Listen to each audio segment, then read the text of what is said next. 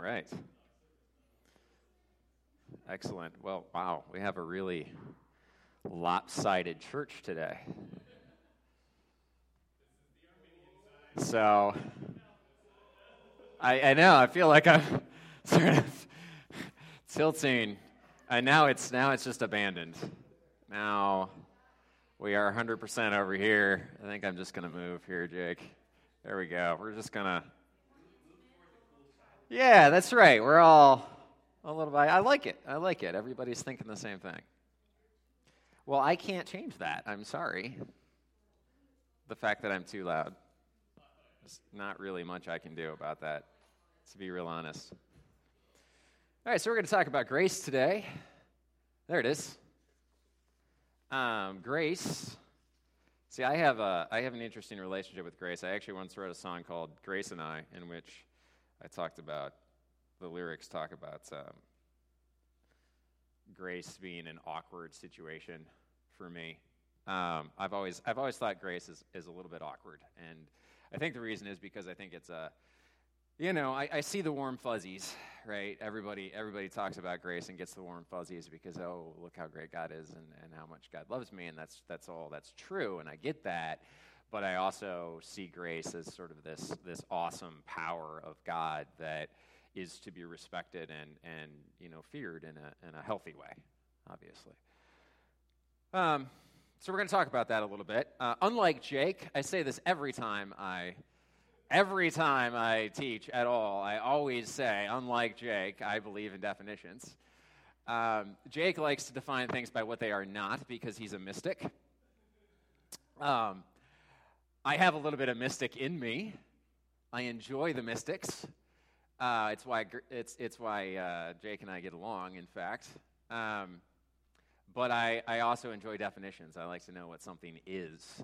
Uh, so we have three definitions of grace. Um, so the classical definition, and this is so this is sort of uh, right there. Oh, I got a yeah. Um, I'm, I'm, totally going to use this this pointer way too often just because I have it. I'm just letting you know. Um, so the classical definition. This is actually the common use English definition uh, comes to English from the Latin gratis through Old French, gratia meaning pleasing or thankful. Uh, gratis actually also came directly into the English language. Uh, the Greek, which is uh, a little bit more biblical, uh, charis from kero, meaning happy or cheerful. There is also um, a Hebrew derivative uh, from Hebrew, prob- probably chen. I don't, I don't, not up on my Hebrew pronunciation, meaning mercy, kindness, and goodness uh, derived by Hanan, connotating to reach below or to stoop in kindness. Um, so that's those are really the more more biblical definitions that we're going to look at. Obviously, Hebrew uh, and Greek being two of the primary languages the, the Bible is written in. Uh, and this is this is actually just an aside. So if you're taking notes, you know you don't need to take notes on this. Um, but people ask from time to time, okay, so why is it in English that there is this separation between the common use definition of a word and the quote unquote biblical definition. You hear uh, teachers in English talk a lot about, well, the biblical definition or the, you know, the, the biblical way we define or look at something is different from the common use language. Uh, we've changed slides here. There we go. Um, and this, this is why, right here. This is the complete, unabridged history of the English language. Right here.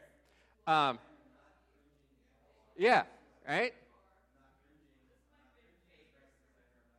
Yeah, well, hey, I, I didn't do this. Yeah, it's, it's really nice, isn't it?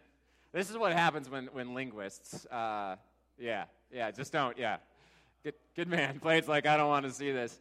Um, so this is the history of the English language. I did not do this, by the way um, and all the various influences. So Celtic, Latin. This is actually during the Roman occupation. Some some bad things happen uh, to the English, uh, and right in here is kind of this is the area where we're starting to get modern English, um, and this is actually where we get so. Uh, when we talk about peace, when we talk about grace, uh, and we're saying things are coming from the old French, this it's it's happening right in here. So you know, around 1100 AD is where we're starting to get the modern English words, right? Um, but the overall, the overall point is we've got all of these influences on English language, and nowhere in there is Hebrew or Aramaic or even really Greek. I mean, we, we, get some, we get some Greek in the Renaissance. That's partly actually because of the influence of Christianity. Uh, same thing with Latin, partly the influence of Christianity. Um, but one of the reasons that we struggle as English speakers understanding the nuances of the context of the original text uh, is because our language, um, we have roots in Latin, we have roots in, in Germanic languages, Norse languages, the, the Vikings, so that's Scandinavia area. And if that's, I mean, got nothing to do with what they're talking about, what they're, what they're talking in right now. Um, and then even some, and this is actually uh, imports during, during Empire, so during the English Empire, uh, so 18, 1800s on out there. Uh, influence from the English colonies actually influenced the, the English language. And that's far enough back that we actually we've inherited some of those words and we think they're English. But none of the influences on English have anything to do with the root influences uh, on, on the Hebrew or the Aramaic or the Greek that we're translating the Bible from. Make sense? So anyway, that's kind of inside. It doesn't really have anything to do with grace, but just wanted to point that out since I'm always doing definitions. So grace, biblical terminology. Uh, unmerited favor, the undeserved kindness and support of God. That really comes from the um, the Hebrew conception of grace, and also the unwarranted, unwarranted power to fulfill the will of God and or reflect his nature and character. So comments on grace. One, we all experience grace, right? Um, this is a good way to, there we go. Paul in the Galatians, but the fruit of the Spirit is love, joy, peace, forbearance, kindness, goodness, faithfulness, gentleness, and self control. If we have experienced any of those things in any measure, we have experienced the grace of God. The reason for this is because we don't actually, quote unquote, deserve any of these things, right? Um, one of the things that I think it is wise for Christians, certainly, to recognize early and often and frequently is the, the, the depraved nature of, of humanity. And you see this right at the beginning. Adam and Eve fall, right? And there are consequences, right, to the sin. Um, rebellious spirit, yada, yada, yada. They're kicked out of the garden, but provision is made for their needs. So there's still a grace of God. Um, so there's this constant, and you, and you see this throughout the Bible, there's this constant sort of interplay between, okay, this is what mankind deserves, and this is what I, God, am going to provide for mankind regardless. And you see this time and time again. You see it with the, you know, you see it with flood, where God says, "Hey, I'm going to wipe everything out," and well, I'm gonna I'm gonna save a remnant. You see this with Israel. I'm going to send you into captivity. Well, I'll save a remnant.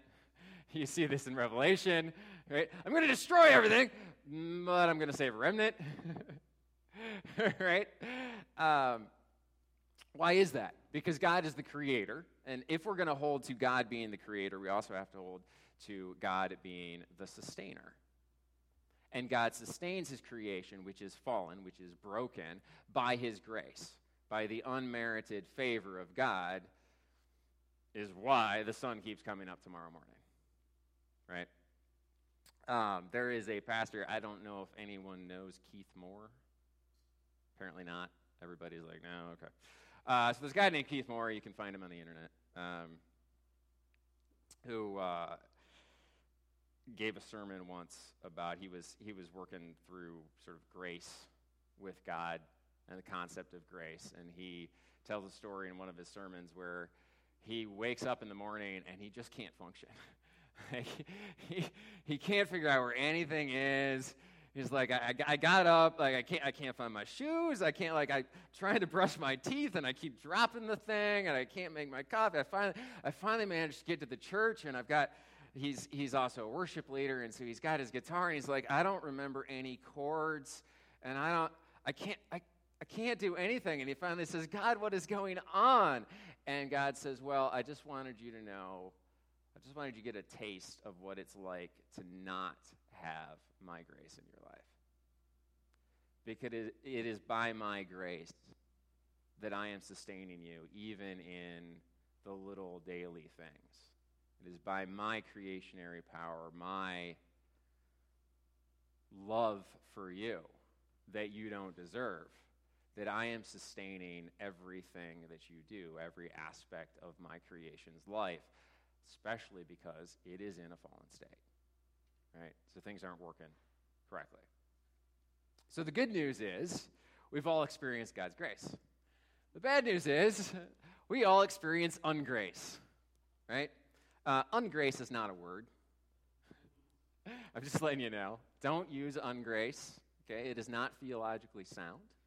Um, really, probably what I really mean by that, honestly, is we all experience the brokenness of, of creation. Um, and I feel a little bit like a broken record like that because every time I'm up here, I feel like I'm talking about the brokenness of creation. I don't know, maybe just me. Um, so we all experience ungrace, right? Now, note that we don't experience ungrace from God. Sometimes we project the brokenness of this world and bad things that happen, right, onto God. And that is not the case. I can tell you certainly, um, for those of us who are in Christ, if God did absolutely nothing else for me except forgive my sin, and the rest of my life stunk, and really bad things happened, and I died a really painful, tragic death. Does God owe me anything? right? No. I still have my salvation, right? Uh, and in the in the broad sense, in the long term, in the eternal perspective, which remember is where God is sitting, um, that's actually a really good deal, you know, right? Um, and I'm not going to be so worried in the eternal perspective of the tragedy of my, my life here because God has saved me from all of that. Right? Um, but we don't live in the eternal perspective. We live in the, in the here and now, where really bad things happen, and life is obviously very unfair, and life is very unfair all of the time to lots of people. Um, because we live in the society that we live in, and because I know something about the nature of this congregation, I did want to address a little bit um, about where God is in inequality. Uh, and I'm not gonna, you know, I don't, I don't have good answers. Okay. um, but we live in a society that is very concerned about inequality, and, and not, you know, not for without reason, right? Um, this is a very difficult world. Uh, so I, I, do have some comments that I hope are helpful. Um, one is that the greed of mankind is a consequence of the fall. Um, we're actually gonna we're gonna we're gonna we're gonna skip Hobbes for now, um, and this is this is where mankind lives right here. The acts of the flesh are obvious: sexual immorality, impurity, debauchery, idolatry, witchcraft, hatred, discord, jealousy, fits of rage, selfish ambition, dissensions, factions, envy, drunkenness, orgies, and the like. Yada yada yada. Right? I mean, this is kind of this is this is biblically speaking. This is where we live. This is this is the nature and character of man, which of course is the opposite of the nature and character of, of God. And because we have been given an amount of authority to do things, really bad stuff comes out of all of this, right? Um, I think it is incumbent upon the church to push back on that and say, look, this, this situation is not godly. This doesn't conform to the nature and character of God. And it is incumbent upon the church also, and, and Christ makes this very clear. Look, address the needs of those around you. You know, we don't always do a great job of that. Um, somebody somewhere, please smile. I mean, my gosh, I, know, I know this is there. Thank you, jeez. Whew. Man. Listen, I, this isn't hellfire and brimstone, okay? I mean, I know, I know this is a little tough, but this isn't hellfire and brimstone. Jeez. You're all going to hell. No, no, just. Yeah. Thank you very much. Yeah. I'm here all week. Um, so that's one. So that's one, one, one comment. You know, people ask like, where, where is God in all this in all this junk? Well, you know, some of it, some, some of all of this junk is actually a result of God's grace and not just destroying everything, right? Um, I would also comment that God measures differently than we do. We tend to look at outcomes. We tend to look at uh, the unfairness of either either a situation or, or an outcome. And God doesn't necessarily God has kind of a different measuring stick, right? When, when Christ is, is sitting at the temple with his disciples and he's watching everybody file in and give their offerings, right? The Sadducees come in and they give their offerings, and the Pharisees come in and they give their offerings. And they make a big show of it because this is, this is how you demonstrate how spiritual you are, right? It's, it's the ancient way of virtue signaling, right? So you come in and you've got your, you know, you got your big bag of gold, right? Oh, I'm so holy, and I'm doing, you know, know look at me, you know, pouring in the clinks and right, right, and everybody, oh, that guy's really holy. Yeah, wow. And, you know, and they've got their special dress on, right? You know. That's what's happening. They're making a show of it. This is why Christ gets so so angry. One of the reasons Christ gets so angry when he visits the temple is because he sees what's going on. And then the peasant woman shows up, right? And the peasant woman is not part of any of this political theater that's going on because she's a peasant woman and she's worthless from a social standpoint. And so she comes in and she puts in her minimum, um, which is a, another way of saying she gives the lowest possible denomination available. If you translate literally, it would work out to be a fraction of a cent. Just letting you know. Um, and Christ says, hey, guys, look at her. She just gave the greatest because she gave out of her need. She gave out of holiness, she gave out of a sense of God's nature and character. Now, does that mean that her circumstances are, are any better because she's holy? No, obviously, her, her physical circumstances are not very good. But her spiritual circumstances are very good. And that's what God's interested in, right? So God measures things a little differently. I would also comment that grace is the great equalizer. This is actually something I learned uh, from, of all people, Joyce Meyer. I hadn't thought about grace in this way. right? I know, I know. All the evangelicals are like, ah! You can't listen to Joyce Meyer. Um, she's a woman. But grace is the great equalizer, right? Uh, and, and what Joyce means by that is that God knows your circumstances. Uh, and God can dispense grace, and God does dispense grace for exactly where your circumstances are. And also, I mean, to be fair, um, to much, you know, whom has been given, much will also be required. You know, there are areas in all of our lives where, you know, we have, um, we have an abundance of talent or an abundance of privilege or an abundance of whatever it is. And there are also areas in all of our lives where we have a lack of talent, a lack of privilege, a lack of whatever it is. God recognizes that. The woman who gave the minimum had a lack of finance. God wasn't interested in how much she gave, right? Uh, do, do, do, I'm just looking through my notes here real fast. Sorry, that's not really great presentation skills being demonstrated. Yes, okay, one other comment, and that is that as the church, so a comment specifically to the church, if we are to call ourselves by the name of Christ, we are also called to show people Christ in their ungraced circumstances, right? We are to demonstrate the nature and character of Christ when Christ is sitting at the temple watching people put in there. Does that make sense? We are to have the same mindset that Christ had. And that's why he points it out to his disciples, right? He says, hey, hey, look, look, look, guys, this is a teaching moment. This is a teaching moment. This is how you are to see this circumstance. And not the way that the rest of the world is seeing circumstance. There's a separation that God calls us. I mean, some people call it holiness. You're separated, you're set aside. Um, but there is a separation between how we are to think as Christians and how the world naturally works. And that's part of the redemption, redemptive character of Christ, right? And that's not because, obviously, grace, okay? That's not because we're better than anyone. It's just because we're connected to the source, okay?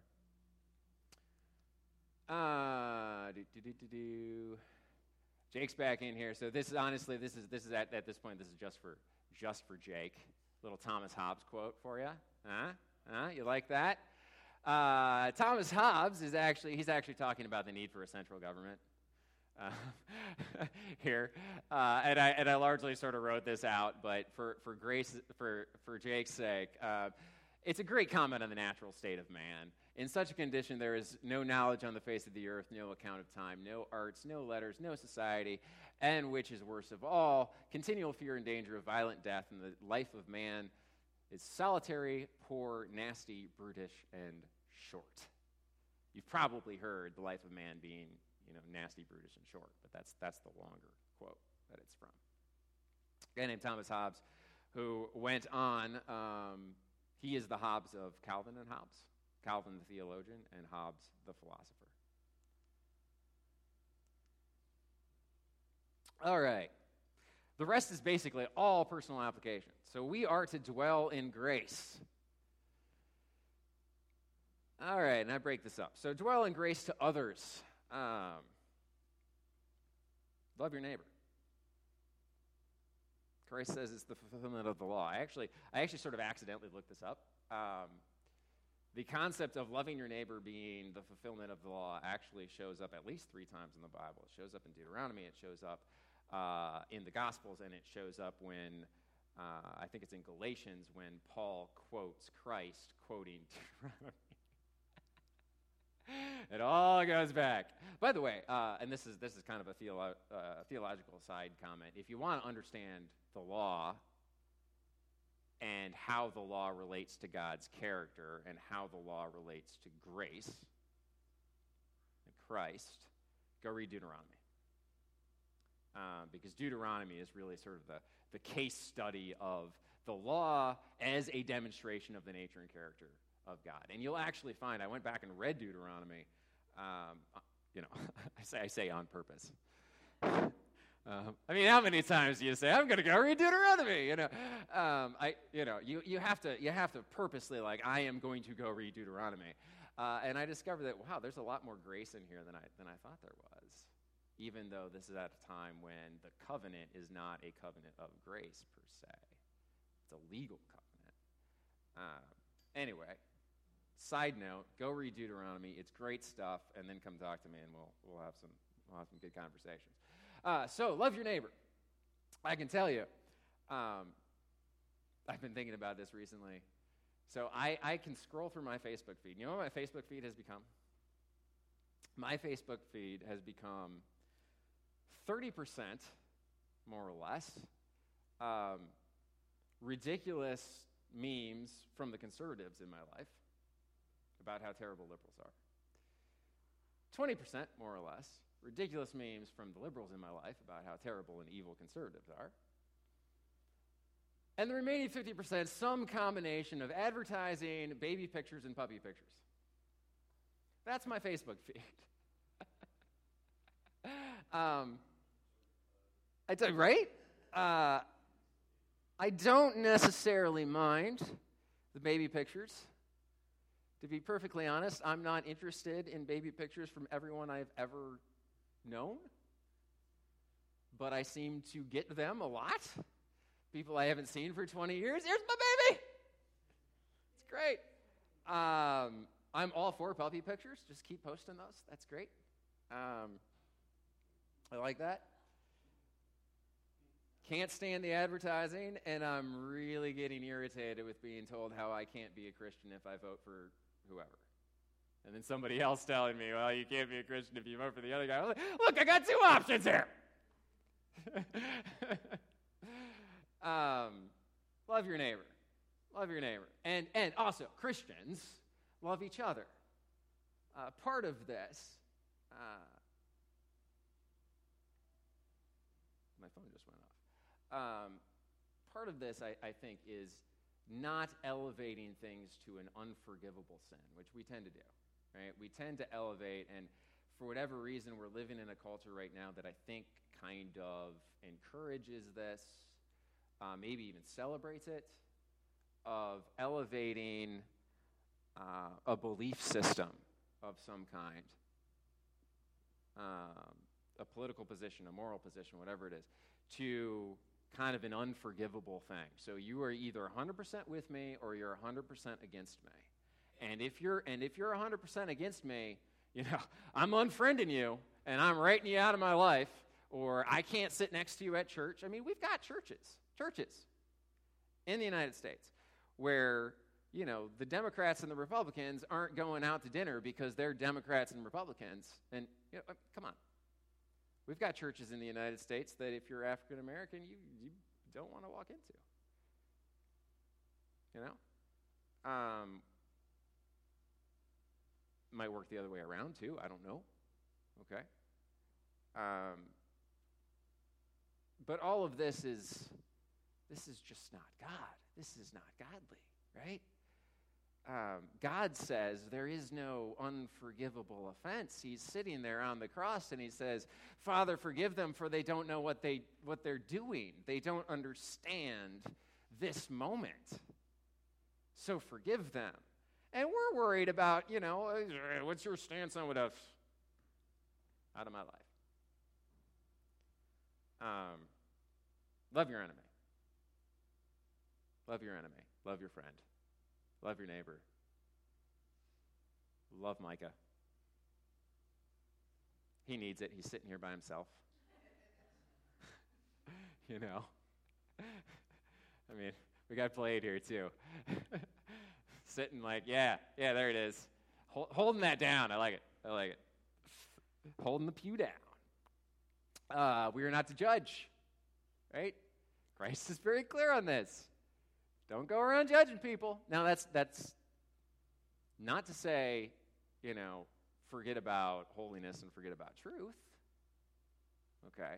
But don't be casting any stones. And whatever you do and whatever you say, do it in love. Right? We are not to take offense. Um, and I have it up here as, you know, live in a state of forgiveness because it, trust me, it really is easier. okay. But one of the greatest freeing lessons that, that I learned uh, some time ago now is that I have, through the Holy Spirit, the power to not take offense. And I was like, oh, oh, that's really nice. I don't have to get all worked. I can choose to live in a state of, you know what, I'm, I'm not going to take offense at that, even if it's truly offensive. Now, I'm not saying that there aren't things that, that you will find offensive, okay? Because there are, I mean, we all have touch points, right? And sometimes people are purposely trying to offend you. But the Spirit of God is a spirit of forgiveness. And that's where we're supposed to live. And let me tell you, that is so freeing. Oh, my goodness. Now, I'm not saying that, you know, if you don't rub me the wrong way, I might, you know, go off on you from time to time. Because look, I mean, I'm human. I have chosen from time to time to take offense. But I can tell you that it is me choosing to take offense. And it, you know, God says, listen, man, you really didn't need to do that. Now you got to work through it. Now you got to go forgive. Now we got to do some work in the healing. Now you got to come back to me. Now you got to regain your peace. Now we got to restore. You know, it's just easier. Just just do yourself a favor. Live in a state of constant forgiveness. Again, and and Chris talked about this a while ago, uh, a couple weeks ago. You know, that's that's different from like, you know, somebody punches you in the face and well, I'm just gonna I'm just gonna let him keep punching me in the face because I'm living in a state of forgiveness. No, okay, don't be stupid. Just live in forgiveness. They're different things. Uh, and also, grace, grace is pretty conditionless, right? Um, grace doesn't withhold benefits as man- manipulation, and we hear this a lot. I will dot dot dot. If you dot dot dot, right?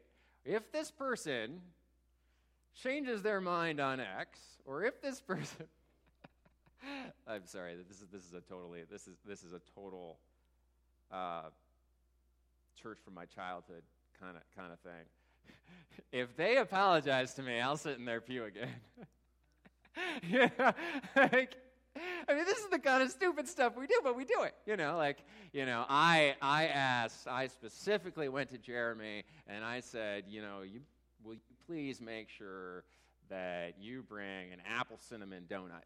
And he didn't bring an apple cinnamon donut, so I am not sitting in front of him at that pew that I always sit in this week. That is not going to happen. Jeremy's like, what?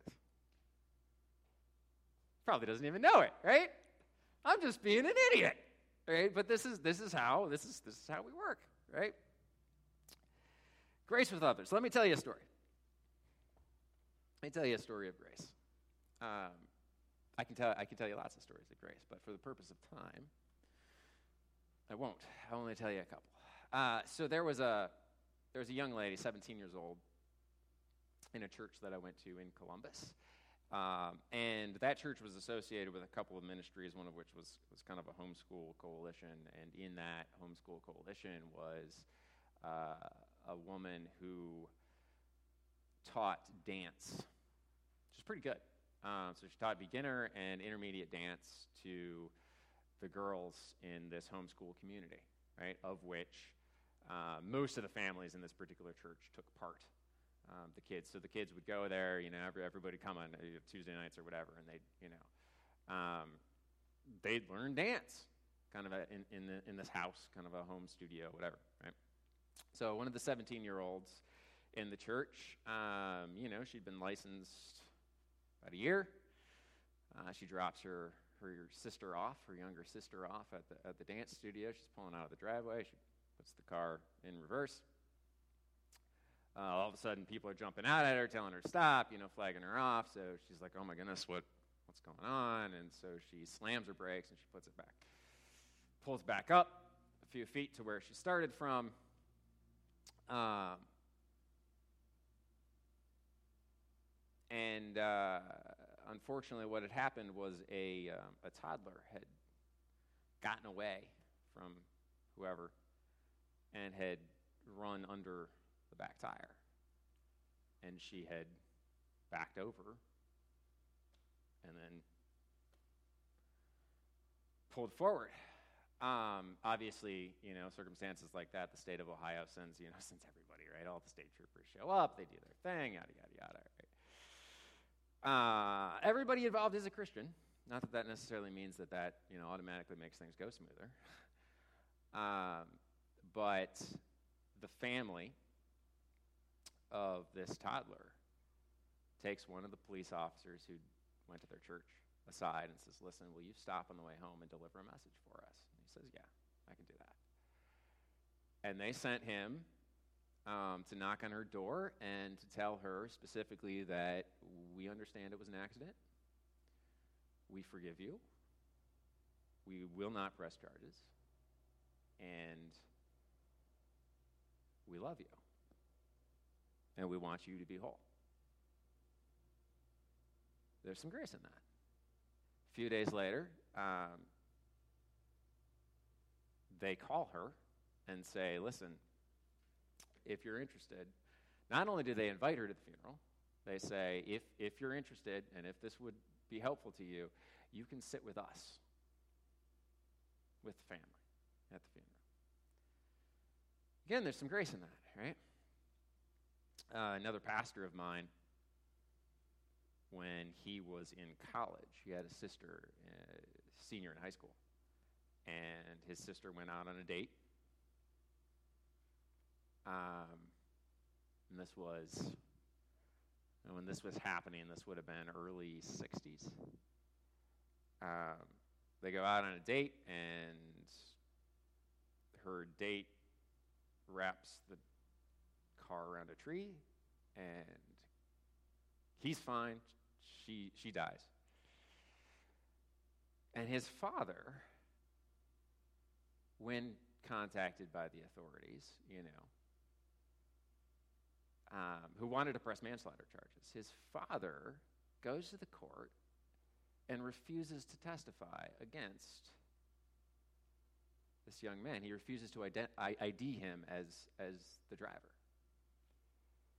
Um, and he did this in such a way that they were forced to drop charges. Then he takes this young man aside and he starts talking to him, and, and the, the young guy wanted to be a lawyer. And he says, All right, you're going to be a lawyer. And I'm going to, this is a true story.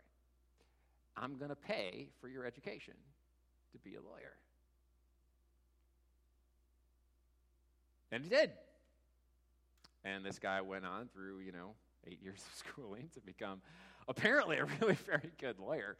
Uh, I was not given his name, and, and one of the reasons I was not given his name is, is I'm like, well, you, you might actually run into him at some point. Um, so, grace. Undeserved favor, right? Undeserved favor. Now I've got you all depressed. Sorry about that. Um,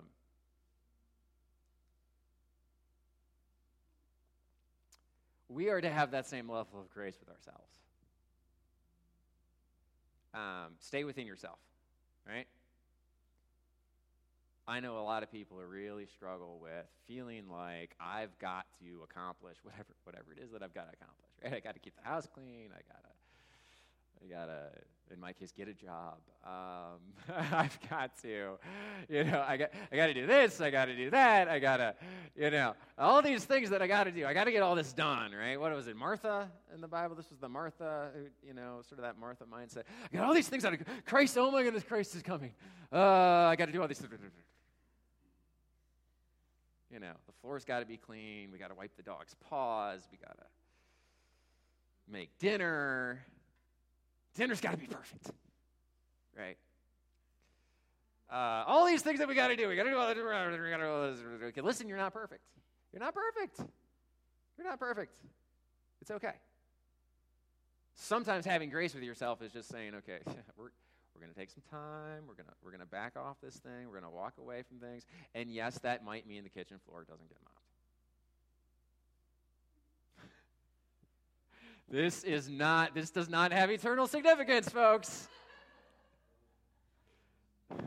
I'm just I'm just letting you know.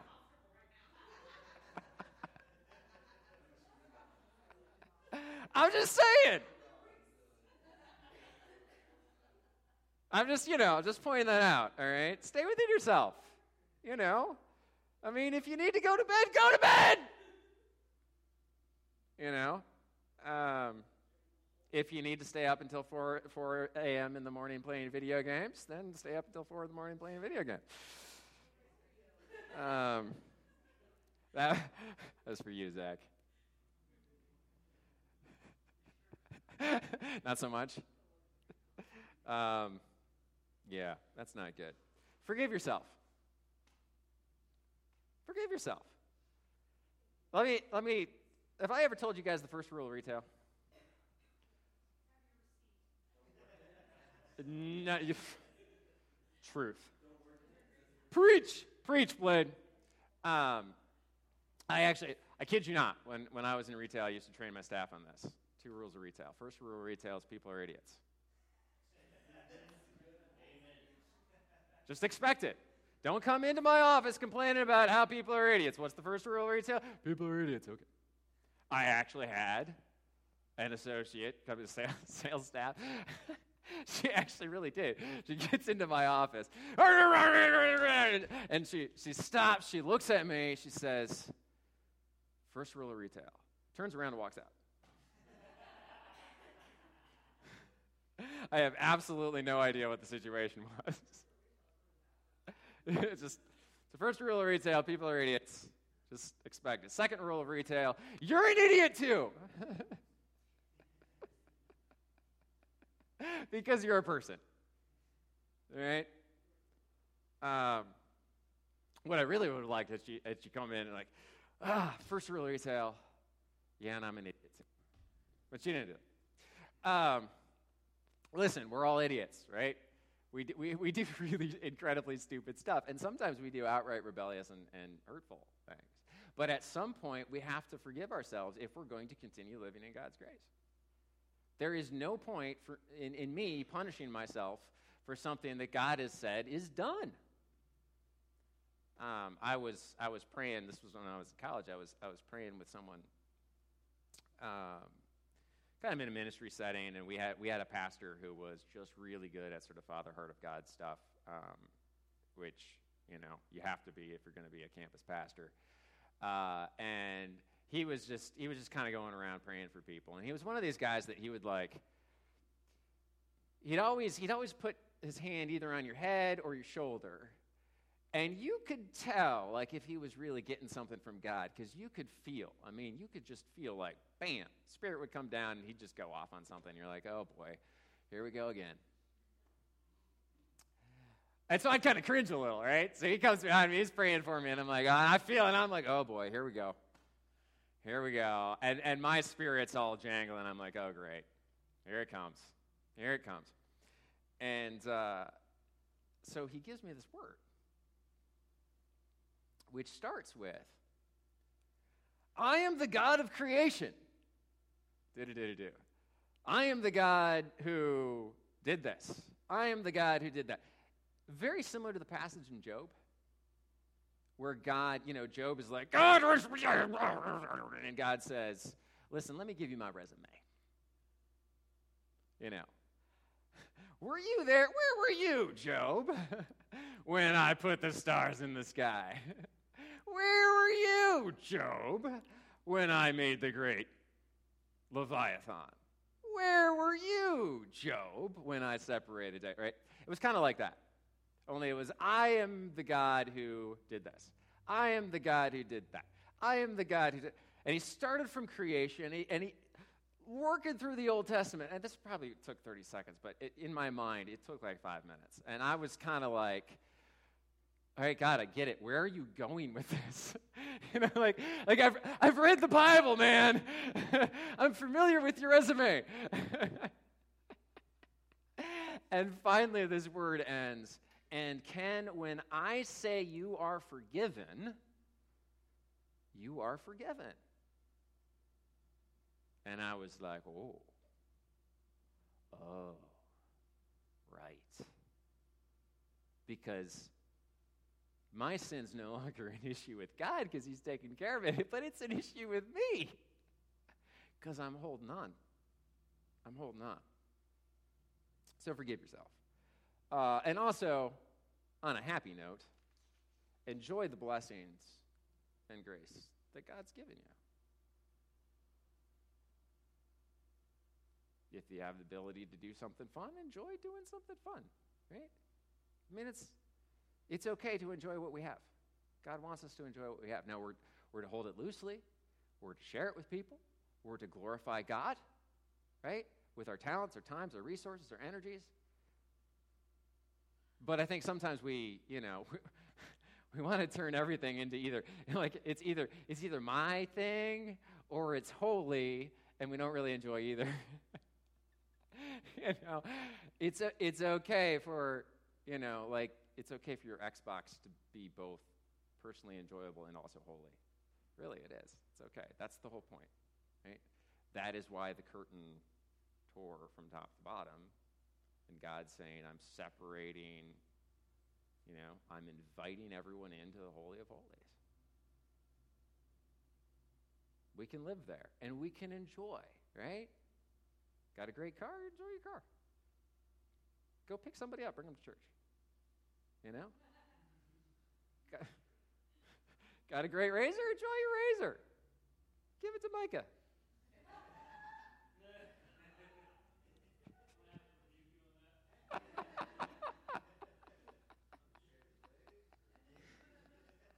uh, if you find for 50 cents the complete works of Bonhoeffer, give it to Jake. Don't read it, just give it to Jake. right? I mean, enjoy, you know, enjoy life. Seriously. It's, it's okay to enjoy what we have, right? Grace with ourselves. Um, and so as I get here to, yeah, that, that is my last slide, I realize that I don't actually have an end. Grace. The end. So I am going to pray because I don't have a conclusion. and that's okay. I forgive myself because I'm living in grace. oh, Father, Lord, I thank you for this time to get together, have some fun, learn about you. Um, and Father, I pray for everyone here. I pray that we would learn to live in your grace and your peace, in your holiness, in your favor. Father, that we would enjoy spending time with you. We would enjoy your presence in our lives. Even when we're not actively seeking your face or thinking about you, Father, you're still there. And I ask that you would give a special dispensation to everyone here, that we would feel that this week, and that we would demonstrate that this week, and that we would be the church to those around us. In Christ's name.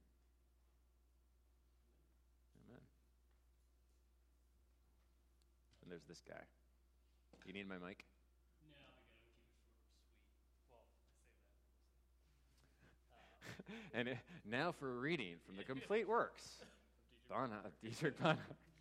No, I mean, Chapter 1. talked about grace, and so even before, because I didn't know what you were going to get into, I was going to talk about cheap grace versus costly grace, but I'm not. But you can uh, research your boy. You're welcome. Bonhoeffer on, on Google, and honestly, it's a, it's a very good read on cheap grace versus costly grace. The difference of just believing something intellectually or believing something just in word or how you say it and actively living it. Uh, and today was actually really interesting. So uh, the Lamberts, um, who used to be like members of our church, they're still their church family. Um, they, uh, Big Aaron and Little Aaron, just pretty much got accepted into the Eastern Orthodox Church. And so it was really cool. I mean, I still smell like incense, which I, I love, like just how every sensation uh, or every sense of your body is meant when you're in those services. But something I thought that I saw that was just beautiful and a great representation of giving grace with what you have or what you can offer or as far as what you know is uh, Chris and Anna had come in and Chris is holding on to uh, Anna's coat. And this little girl comes over and she says, Hey, can I get that coat for you? And would you like Anna to play with me? That's the best that she could offer. And the first thought that came to her mind was, There's someone that's not new, that isn't familiar with being here. She's new. How can I help them out? That was her response. That was her, her inclination as a person. And so this is one of those practical things of grace. It's, it can be as heavy as, you know, with death and things like. And we read those stories, but those stories, you don't just get to that place of something traumatic like that happening and saying, I know I'm gonna have grace. That comes from the daily things. That comes from the little things. Says, hey, can I grab your coat? Do you want someone to play with you? Comes from that stuff. That your mentality changes when your everyday, basic, simple thing becomes something of grace, becomes something of mercy, becomes something of God. So that's what I want us to reflect on. And uh, I think, you know, Ken did a phenomenal job of trying to put words to something that, as much as, like, you know, I would say as the mystic that you really can't fully describe. And the reason why I would say that is because, like, it truly is unmeasurable. I can't, there's things that God gives me grace to and that you guys give me grace to that I have no idea. You know, that's, that's part of what it is. And so, since I have no idea of what that looks like, in the same sense, I can't project what that idea will look like when God calls me to bestow grace onto other people. So, this is what I want us to reflect on, to think on, as you participate in communion, that Christ broke himself and poured himself out on our behalf. And so, in doing so, in that grace that he knew already, everything that we were going to do that was good and that was bad, and he still did it on our behalf. He meets us with grace, he meets us with mercy, whether or not we even understand what that looks like. Chances are we're pursuing him and going after him because we have something in the back of our mind that we've done wrong, or something that we think that we're holy about, or that we're good about. But the thing is, like, he has the whole gambit. As much as we can try to read his resume, and we have scripture to do so, it's more so than that. But the thing is, he understands ours perfectly and understands even what is to come that we don't even know. And he, he presents himself like this, broken and poured out. So if the God that we worship does this, how ought we should we treat each other as well in the same sense that we should be broken and poured out for each other? Would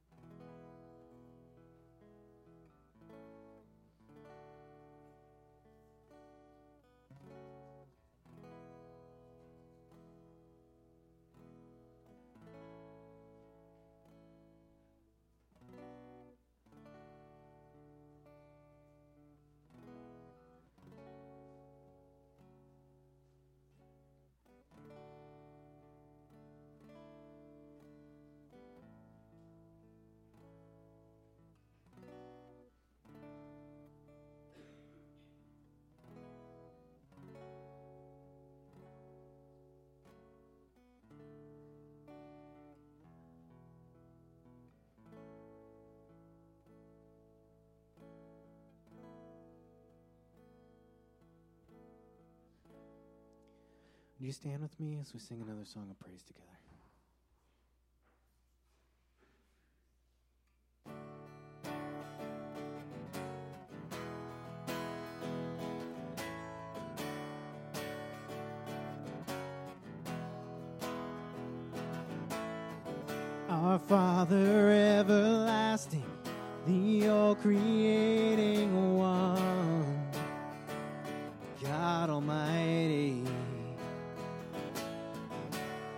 Through your Holy Spirit, conceiving Christ the Son, Jesus our Savior.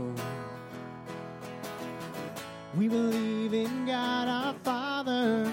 We believe in Christ the Son. We believe in the Holy Spirit.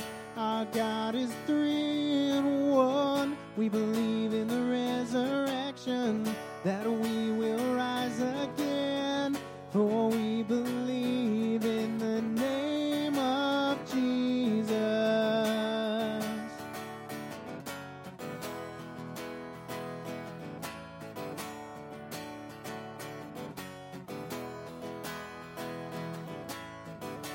our judge and our defender, suffered and crucified.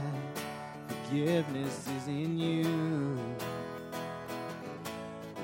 Descended into darkness, you rose in glorious light, forever seated high. We believe in God our Father. We believe in Christ the Son.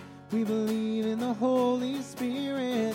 Our God is three in one. We believe in the resurrection that we will rise again. For we believe in the name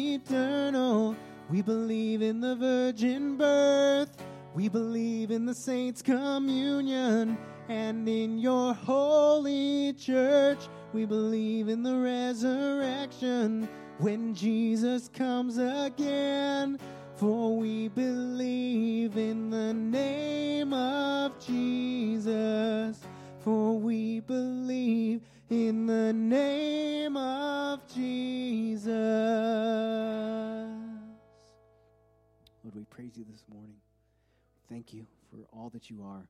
Thank you for all that you do for us. Thank you for the grace that you bestow upon us. Help us to live in it. Help us to dwell in it. Help us to remember that you have forgiven us, that you give us unmerited favor, that you are always with us. You love us. You are sustaining us. You are our Lord and our Savior. We praise you. May we live this life to honor you, glorify you, and love one another. In Jesus' name, amen. Would you please stay standing as Dan leads us in a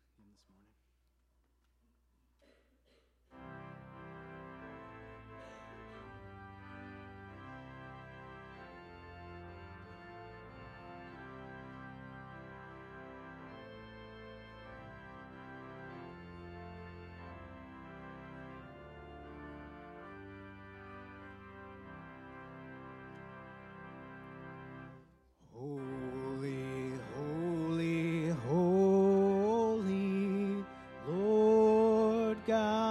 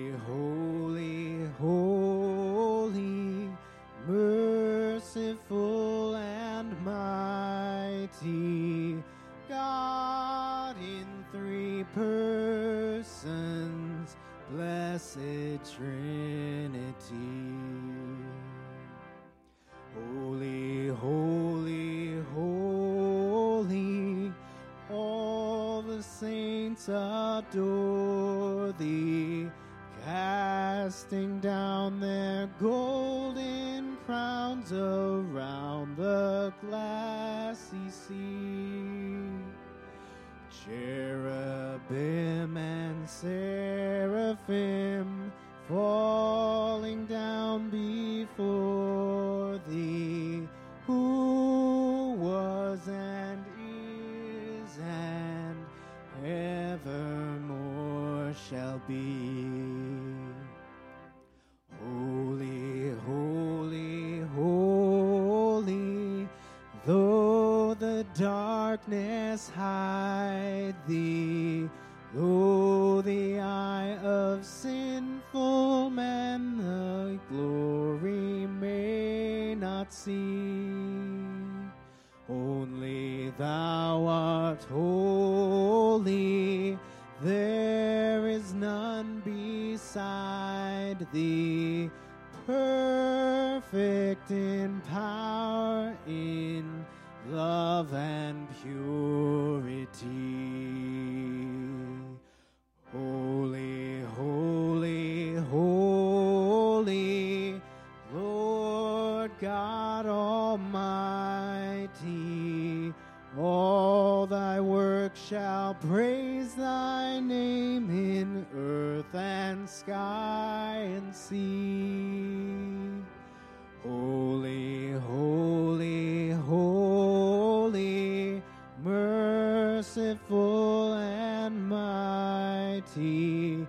God in three persons, blessed Trinity.